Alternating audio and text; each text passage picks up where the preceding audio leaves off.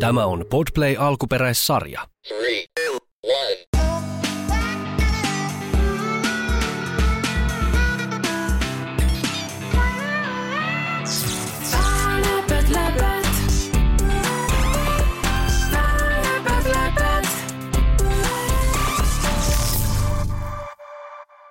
No, mä oon Elma. Ja no, mä haluaisin tehdä semmoisen kivan tarinan ja se kertoo luonnosta ja ystävistä. No, siinä on ainakin pupuja, kettuja ja oravia.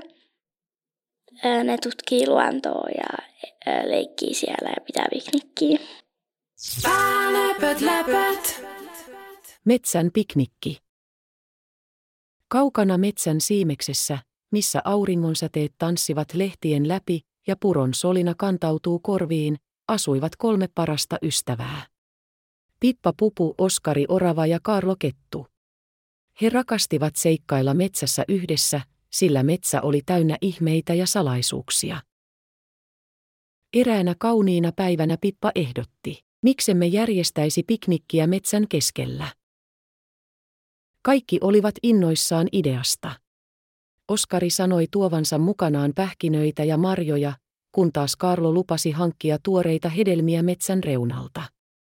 Pippa, tunnettu leipomistaidoistaan, päätti leipoa herkullisen porkkanakakun. Seuraavana aamuna ystävykset kokoontuivat metsän keskelle, suuren tammen juurelle. He levittivät suuren huovan maahan ja asettivat herkkunsa sille. Ympärillä lintujen laulu ja tuulen suhina tekivät hetkestä täydellisen. He juttelivat, nauroivat ja leikkivät erilaisia pelejä. Oskari keksi hauskan leikin, jossa he tutkivat ympäröivää luontoa ja etsivät erilaisia kasveja ja eläimiä. Karlo löysi kauniin perhosen ja Pippa ihastui pienen puron vieressä kasvaviin kukkiin. Piknikin aikana he myös oppivat paljon uusia asioita toisistaan ja metsästä. He huomasivat, kuinka tärkeää on kunnioittaa luontoa ja pitää huolta ympäristöstä.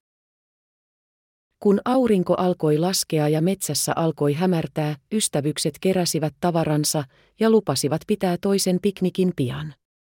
He kiittivät metsää mahtavasta päivästä ja lähtivät kotiin sydämet täynnä kiitollisuutta ja onnea. Ja niin, metsän sydämessä, kolme parasta ystävää jatkoivat seikkailujaan, aina yhtä innokkaina oppimaan ja nauttimaan toistensa seurasta. Läpät, läpät. No, se oli ainakin aika mukava ja niin. Ja no, se oli hauska juttu, että se Pippa osasi tota, leipoa niin hyvin. Läpät, läpät.